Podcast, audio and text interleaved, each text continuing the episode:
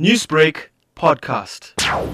The British themselves scrapped the law on sedition in 2009, but the draconian legislation is still in force in independent India. Constitutionalist Sanjay Hegde said it is a perfect tool for politicians with something to hide. Even uh, Mahatma Gandhi himself called it the prince of offensive sections. Jawaharlal Nehru said the sooner we get rid of it, the better. And yet, no government of free India has chosen to finally scrap it. It becomes a very useful tool of harassment in the hands of any government, whether it's the Congress or the BJP. But ruling party advocate Vivek Reddy argued Indians must not have any right to criticize their country or their government. You can make a 101 statements against policies of the government. There is full free speech there. You can make a number of statements you have freedom of expression against any issues or any other any direction that the government may take in terms of the destiny of India. But you can't make anti-India statement. Human rights activist Aarti Jairath warned the desire for liberty can never be crushed in India, which had fought against British colonial rule.